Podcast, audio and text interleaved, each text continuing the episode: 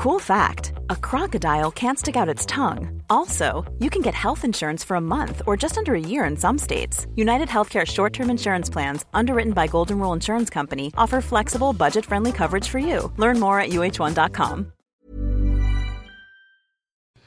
Hola, ¿cómo estás? Te habla Víctor Hugo Manzanilla y quiero darte un anuncio súper rápido. Quiero invitarte a la semana del Expert Prenur. Es una semana de entrenamiento en el área de negocios y el emprendimiento que voy a estar dando desde el 20 de abril al 27 de abril de este año 2020. ¿ok? Te invito para que descubres cómo impulsar tu negocio una vez por todas y el método mediante el cual lograrás adquirir decisión, firmeza y claridad para ser tu propio jefe. Es totalmente gratuito y puedes registrarte desde ya yendo a emprendedorhoy.com. Emprendedorhoy.com. Semana del Expertpreneur. Te invito www.emprendedorhoy.com. Hola, yo soy Víctor Hugo Manzanilla y bienvenido al programa Liderazgo Hoy, un podcast diseñado para ayudarnos a crecer como líderes.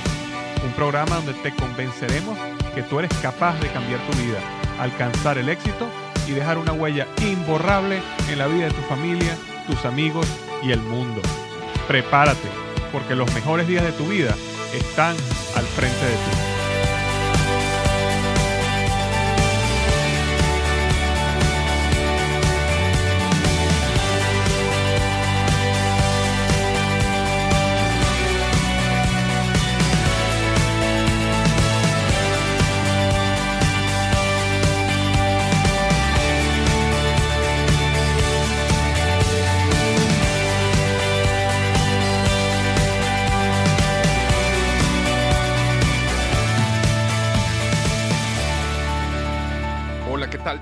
Hugo Manzanilla y bienvenido al episodio número 126 del podcast Liderazgo Hoy. Hoy vamos a estar hablando de siete pasos para crear una visión inspiradora. Bien sea que tú tengas una visión para tu familia, una visión para tu negocio, una visión para tu empresa, una visión para tu departamento o para tu iglesia o alguna organización en la cual tú lideras o una organización de la cual tú eres parte pero quieres llevarlos, influir en ellos a una dirección específica, pues eso es lo que vamos a estar hablando hoy. Siete pasos para crear una visión inspiradora. Ahora, antes de comenzar, quería rápidamente recordarte de que yo creé un curso totalmente gratis que se llama El Poder del Hábito, ¿ok? Que son siete pasos para crear, o mejor dicho, para destruir hábitos tóxicos y crear hábitos de éxito sostenido. ¿ok? Si tú eres una de esas personas que posterga las cosas algunas veces o que comienza muy entusiasmado con algo y después lo para, o quieres entender un poco tu psicología, quieres entender un poco la, cómo funciona la mente, cómo se desarrollan hábitos y estás decidido que quieres crear hábitos de éxito que te lleven a donde tú quieres llegar y que estás también decidido a destruir ciertos hábitos que muchos de nosotros tenemos, sabemos que tenemos ciertos hábitos que son tóxicos y que nos mantienen atados a una vida que no queremos. Entonces, si tú eres una de esas personas, de forma gratuita, no dejes de visitar tuhabito.com, ¿ok? Tuhabito.com y ahí te puedes registrar totalmente gratis y en tu correo electrónico vas a estar recibiendo todos los días un video por seis días y una guía que vas a ir haciendo unos 10, 15 minutos al día que te van a ayudar en todo ese proceso de detectar, de destruir los tóxicos y de crear un plan para desarrollar los de éxito. Ok, entonces no dejes de visitar tuhabito.com si no has hecho el curso todavía. Ok, vamos al tema de hoy. Siete pasos para crear una visión inspiradora. Las personas siguen visiones. Las personas no siguen personas, al menos inicialmente. Cuando una persona, cuando, cuando tú quieres atraer a las personas a tu organización, a tu negocio, a tu iglesia, a tu fundación sin fines de lucro, sea lo que sea donde tú estés, a tu equipo, las personas inicialmente van a llegar por la visión, porque son atraídas por la visión, excepto que ya tú seas una persona, ya tú seas un líder tan conocido, donde ya tu carácter eh, se, se expande y hay personas que simplemente quieren estar cerca de ti porque ya conocen sobre tu trabajo, sobre tu reputación, sobre tu eh, éxito. Eh, si no eres una de esas personas, entonces normalmente la gente va a llegar a ti o se va, va a querer unirse a tu equipo es por la visión. Entonces por eso es muy importante que nosotros como líderes tengamos una visión clara en la organización. Es la única manera de nosotros poder llevar a la organización en la dirección que creemos es la correcta. Es la única manera de poder colocar a todo el mundo a remar en la única dirección, que nuevamente creemos es la correcta. Entonces, hoy justamente quería hablarte siete pasos que te van a ir llevando en un proceso de reflexión y acción para crear una visión, pero no solo crear una visión, sino que esa visión sea inspiradora para las personas que son parte de tu equipo. Entonces, bueno, comencemos con el paso número uno. Para crear una visión inspiradora, lo primero que necesitas es buscar la atención. Definir cuál es la atención. La tensión. Ahora, cuando me refiero a tensión, quiero decir esto. Toda visión inspiradora nace de una tensión. Las visiones inspiradoras no nacen de cosas que está todo bien, sino que las visiones inspiradoras nacen de un problema. Y de hecho, yo lo comento en mi libro Despierta tu héroe interior, cuando hablo de llamado a la aventura, comento el punto de que muchas veces tu pasión nace de algo que, que, que, no, que no puedes vivir con eso. Algo que te da tanta rabia que tú dices, hay que hacer algo para cambiarlo. Entonces, a eso me refiero cuando digo que es importante definir cuál es la atención. Si tú tienes una empresa y tú quieres establecer una visión para tu empresa, ¿Cuál es la tensión que existe allá afuera que tu empresa va a solucionar? Ok, tu producto, tu servicio, lo que tú le estás ofreciendo al mercado tiene que venir a resolver una tensión. Y esa tensión tiene que ser suficientemente grande para que las personas paguen, ¿ok? O para las personas quieran estar cerca de ti. Entonces, cuando uno va a definir, por ejemplo, un producto o un servicio, cuando uno va a comenzar una campaña de mercadeo, luego que uno define cuál es su target su público target y una serie de cosas, una de las cosas que uno tiene que definir es cuál es la atención, qué es lo que a las personas le está molestando que nosotros podemos solucionar. Exactamente igual, toda visión necesita nacer de un punto de dolor, de un punto de rabia, de un punto de molestia. Las personas que han creado organizaciones como World Vision o Charity Water, que se han dedicado a crear pozos de agua, eh, por ejemplo, en ciertas aldeas en África y algunos países en Latinoamérica muy pobres. Lo han hecho, ¿por qué? Porque fueron a esos lugares, vieron a las comunidades que no tenían agua limpia, vieron las enfermedades, vieron cómo el problema de falta de agua estaba llevando las comunidades, o estaba manteniendo las comunidades atadas a la pobreza. Y esa tensión, esa rabia, esa molestia, es lo que hizo que naciera la visión que creó esas compañías. Cuando tú ves otras empresas, por ejemplo, que trabajan en, eh, en, el problema de tráfico humano. Nacen de una tensión, personas que vieron la situación de esclavitud que existe en este momento, ahora, en este momento, en el mundo, y decidieron hacer algo al respecto. Pero no solo organizaciones sin fines de lucro, sino también empresas. Cuando, cuando tú tienes una empresa que, que eh, eh, está, está allá afuera prestando un servicio, nace de una tensión que tú descubres como emprendedor, como empresario, que tiene, la, que tiene el mercado, que tiene la comunidad, que tienen las personas y tú decides hacer algo al respecto. Entonces, lo primero que necesitas en el paso número uno es definir cuál es esa tensión, buscar cuál es esa tensión, porque no vas a poder apalancar inspiración cuando no hay algo importante que estás resolviendo, cuando no hay un problema que vale la pena resolver. Entonces, muy importante, define cuál es esa tensión.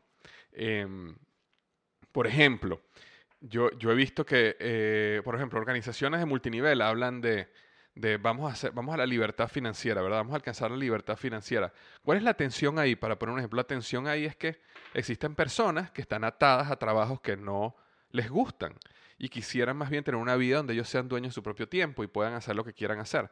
Eso es una tensión de, que mueve a cualquier emprendedor, no solo a personas que están en negocios multinivel, sino personas como yo que tienen un blog, que son speakers, que son autores, son tensiones donde las personas están en una situación que no quieren estar y hacen algo, se mueven hacia algún lado buscando libertad para hacer lo que sueñan hacer. Esa es la tensión. Entonces, si tú logras conseguir en tu negocio, en tu proyecto, cuál es esa tensión, es el primer paso para crear una visión inspiradora. ¿Ok?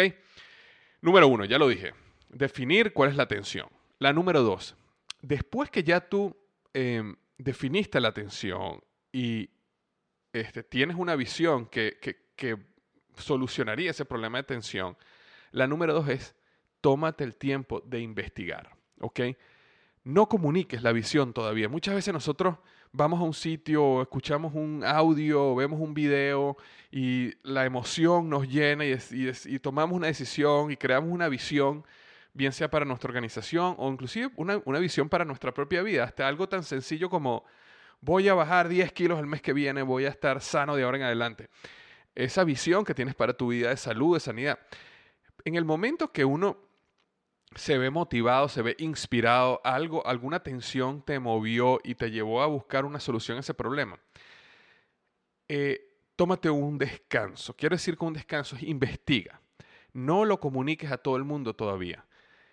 Hay que tener un tiempo para investigar y pensar con la cabeza fría esa visión y las posibilidades de llevarla a la realidad o no prepárate para defender y para vender la visión.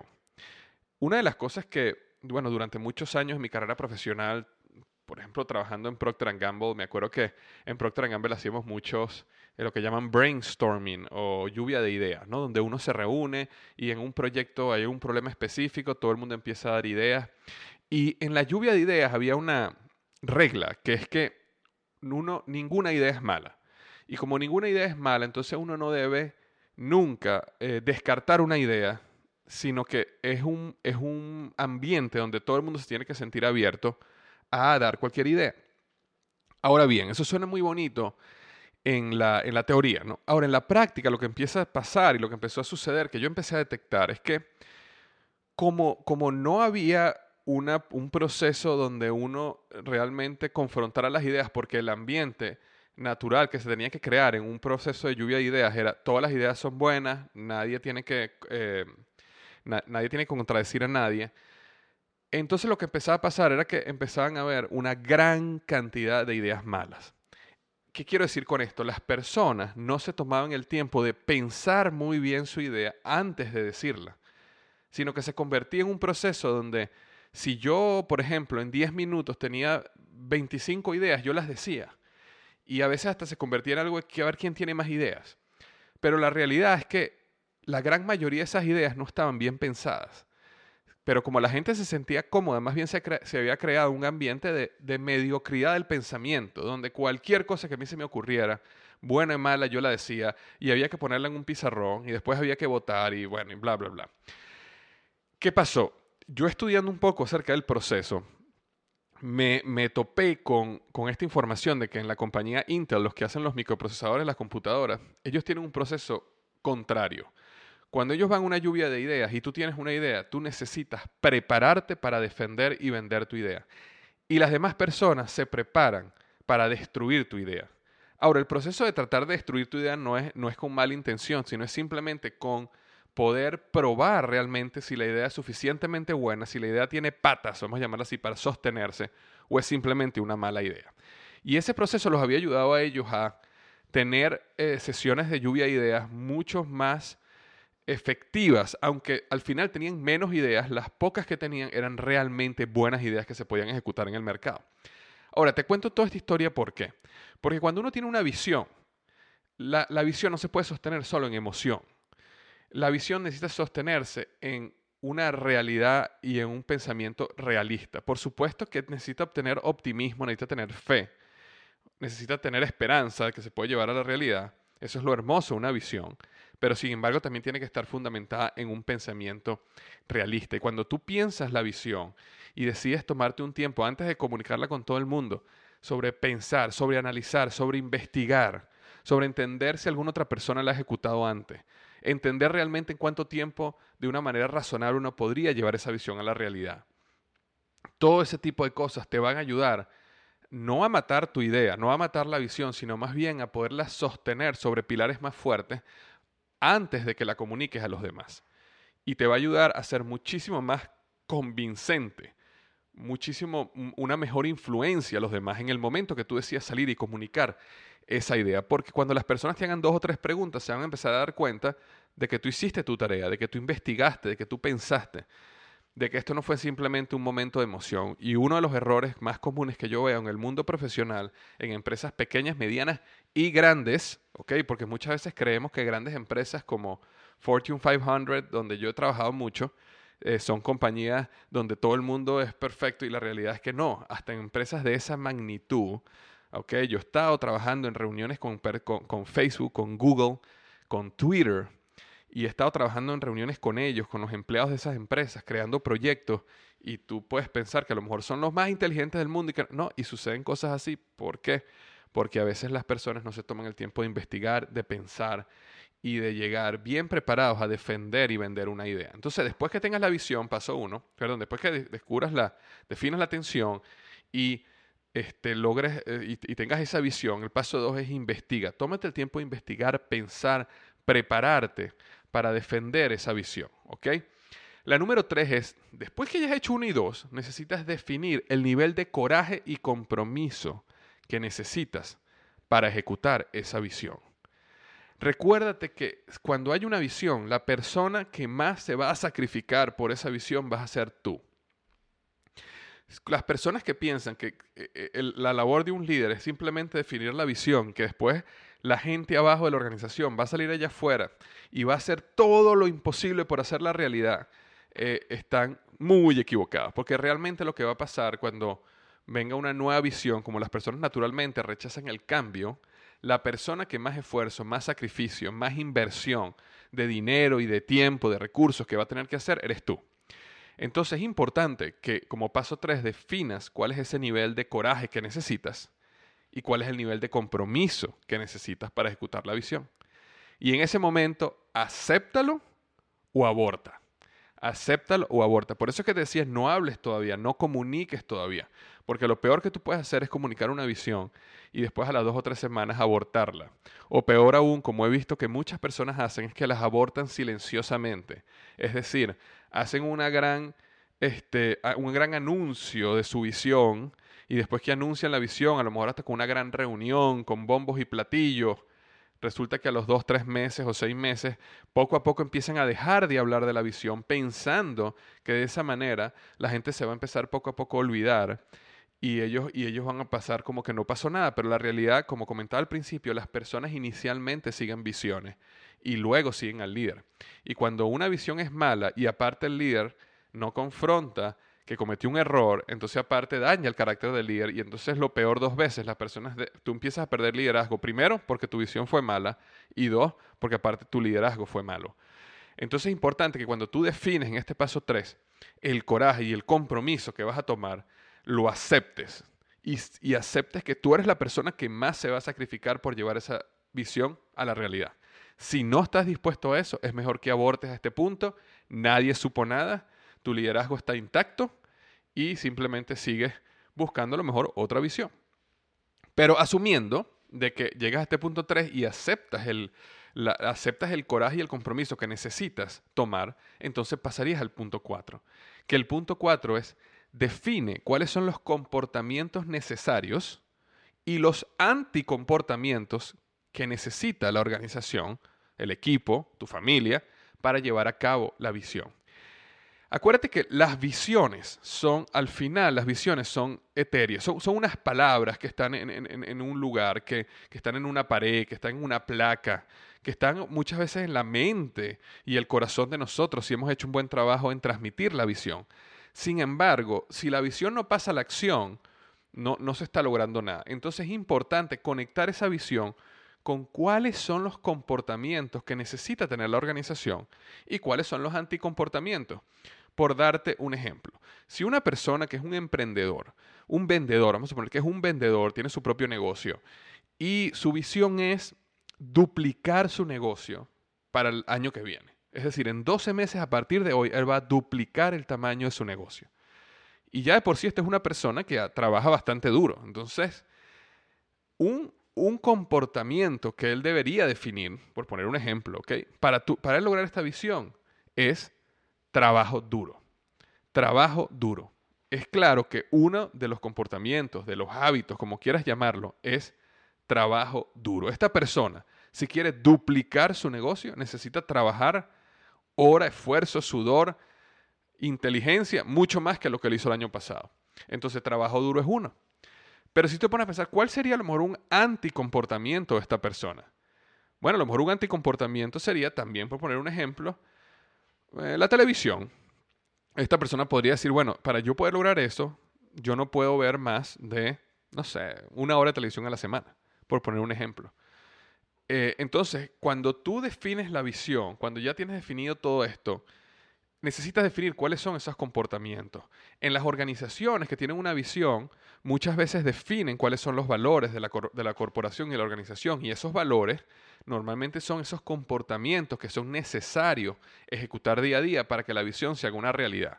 Trabajo en equipo, trabajo duro, honestidad, integridad. Esos son comportamientos que necesitan llevarse a cabo para que la visión se haga una realidad. Entonces es muy importante definirlo porque cuando tú tienes una organización, y esto ya más es cuando ya tú estás transmitiendo esta visión a un equipo, eh,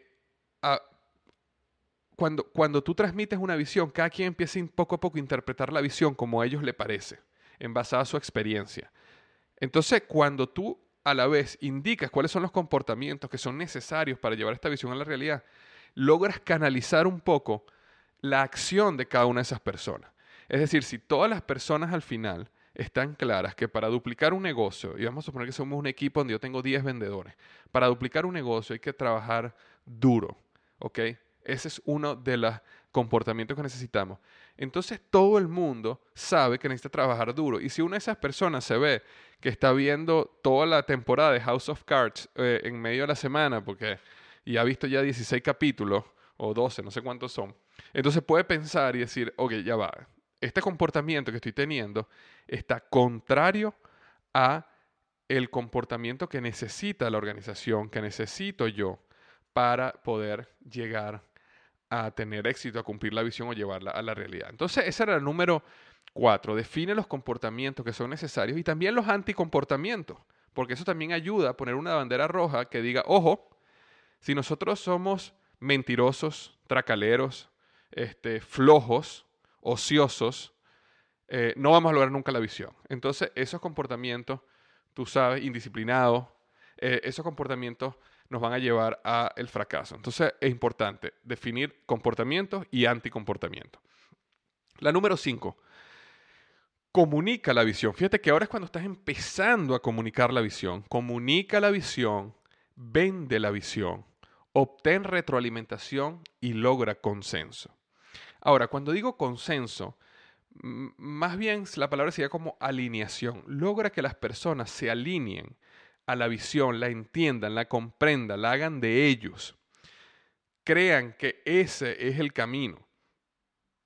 Y eso lo logras a través de pedir retroalimentación y estar muy preparado para defender y para vender la visión. Ahora, en el proceso que tú estás vendiendo una visión a la organización, puede ser que personas tengan retroalimentación que en, ciertas partes de tu visión no estén de acuerdo contigo. Y entonces es importante entender algo. Una visión que sea 80% de lo que tú pensabas, ¿ok? Es mucho, es mil veces más poderosa que una visión que está al 100% de lo que tú pensabas, pero la gente no está de acuerdo. Es decir, yo puedo tener una visión 80, 70% de lo que yo pensaba. Luego que yo me senté con mi equipo y mi equipo me dio su opinión y resulta que a lo mejor en un par de cosas no están de acuerdo con mi visión, a lo mejor no están de acuerdo con el tiempo, a lo mejor no están de acuerdo con cierta parte de la estrategia, a lo mejor está... Pero en esa conversación, a lo mejor ya mi visión que yo tenía originalmente ya no es el 100, a lo mejor es un 70%, a lo mejor un 80% de lo que yo originalmente creía. Pero todos están de acuerdo. Eso es mil veces más poderoso que tener una visión donde está exactamente como yo la pensé o como tú la pensaste, pero tu equipo no está alineado. Porque apenas tú des la espalda y te vayas de ahí, la gente empieza a hacer lo que le da la gana. Y no hay nada peor que un equipo que no está alineado en una visión. Porque cuando un equipo no está alineado en una visión, empieza a suceder algo bien triste. Y lo que empieza a suceder es que las personas empiezan a asociar el fracaso de otros o el fracaso de tu visión como el éxito de ellos. Es decir, si a mí llega una persona y me está contando su visión y yo no estoy de acuerdo con su visión, yo pienso que está equivocada, la estrategia está equivocada, que ese no es el camino que deberíamos ir, Y yo no estoy de acuerdo, pero igual esa persona me dice a mí, pero bueno, no importa, para allá es donde vamos, así que eso es lo que vas a tener que hacer. Cuando esa persona y ese equipo empiezan a ejecutar la visión y tienen algún pequeño fracaso, automáticamente yo me siento bien. Yo me siento como que, viste, yo te lo dije, yo sabía que ese no era el camino.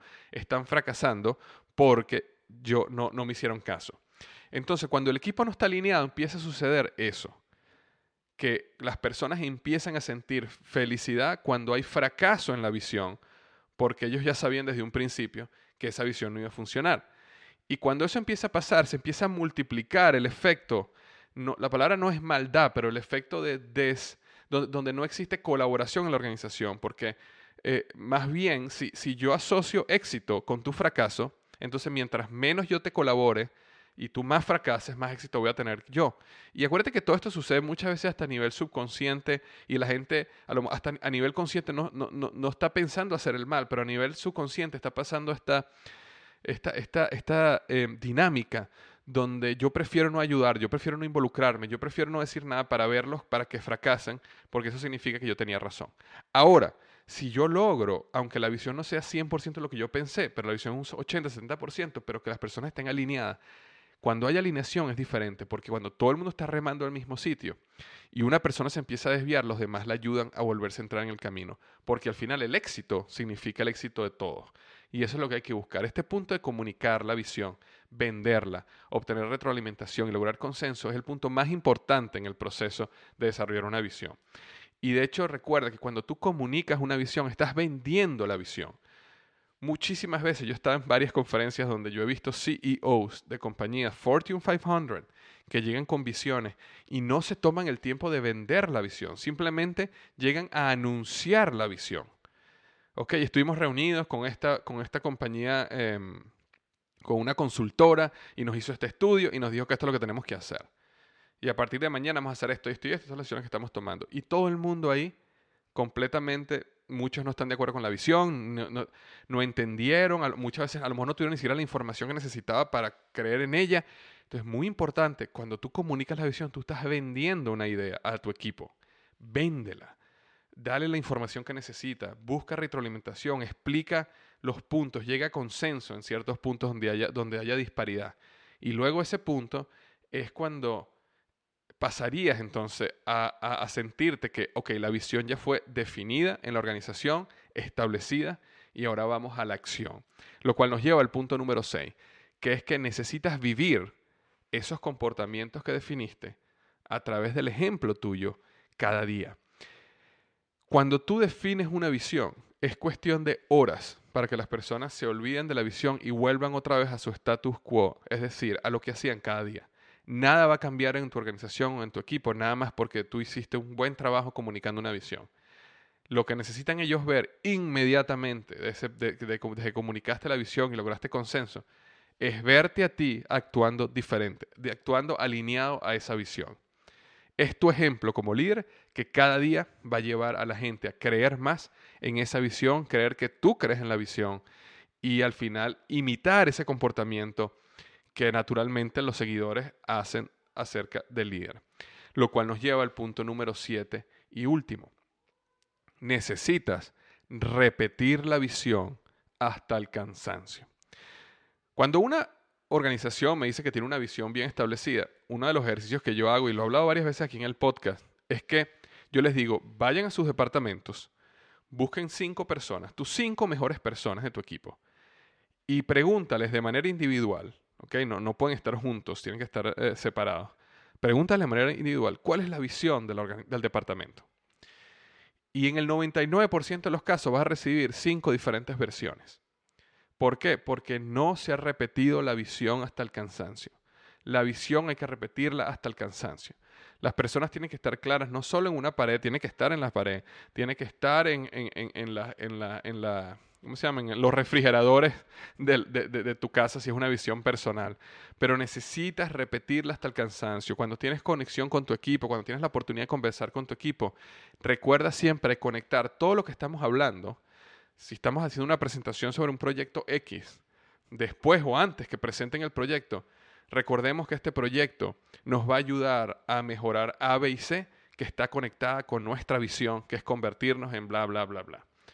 Entonces las personas siempre asocian, ok, estoy trabajando en este proyecto porque este proyecto está mejorando la visión. Mi trabajo día a día, mira lo que yo hago, cómo conecta con la visión todo ese proceso, cada interacción que tengas, cuando hagas una, una, revisión de resultados con algún miembro de tu equipo, hazla comparando lo que esa persona ha hecho y los resultados que ha obtenido con respecto a la visión. Cuando a una persona tú le asignes un proyecto, muéstrale cómo ese proyecto está conectado a la visión y cómo tener éxito en ese proyecto va a ayudar a la visión. Cada cosa, cada decisión que se tome en la organización, en el equipo, debería estar alineada a la visión. Y si al final llegan proyectos y oportunidades que pueden ser muy buenas, pero no están alineadas con la visión, es importante también comunicar y que no tomamos la decisión, o sea, que tomamos la decisión de no ejecutar ese proyecto, de no ejecutar esa oportunidad, porque no estaba alineada con la visión. Y nuevamente repetir la visión, porque la visión es bla, bla, bla, bla. Y eso va a ayudar a las personas a, con el tiempo, tener claridad en cuál es la visión de la organización, del equipo, de la iglesia, de lo que sea. Entonces, recuerda, siete pasos para crear una visión inspiradora. Primero, define cuál es la tensión. Número dos, investiga. No comuniques todavía. Prepárate para defender y vender la visión. Número tres, define el nivel de coraje y compromiso que necesitas. Acéptalo o aborta la visión. Número cuatro, define los comportamientos y anticomportamientos necesarios para ejecutar esa visión. Número 5. Comunica la visión, véndela, obtén retroalimentación y logra consenso. Recuerda que 80% de una visión que esté bien alineada es mucho mejor, mil veces mejor que una visión que esté exacta como tú la habías pensado, pero las personas no creen en ella. Número 6. Vive los comportamientos a través del ejemplo cada día. Tú necesitas ser el número uno en esos comportamientos. Y por supuesto, el último, el número cero en, en los anticomportamientos. Y la número siete, repite la visión hasta el cansancio, hasta que las personas duerman y sueñen con la visión. Eso es lo que tenía para ti esta semana. Espero que haya sido de ayuda para tu organización, para tu equipo, para tu crecimiento personal, para tu crecimiento como emprendedor.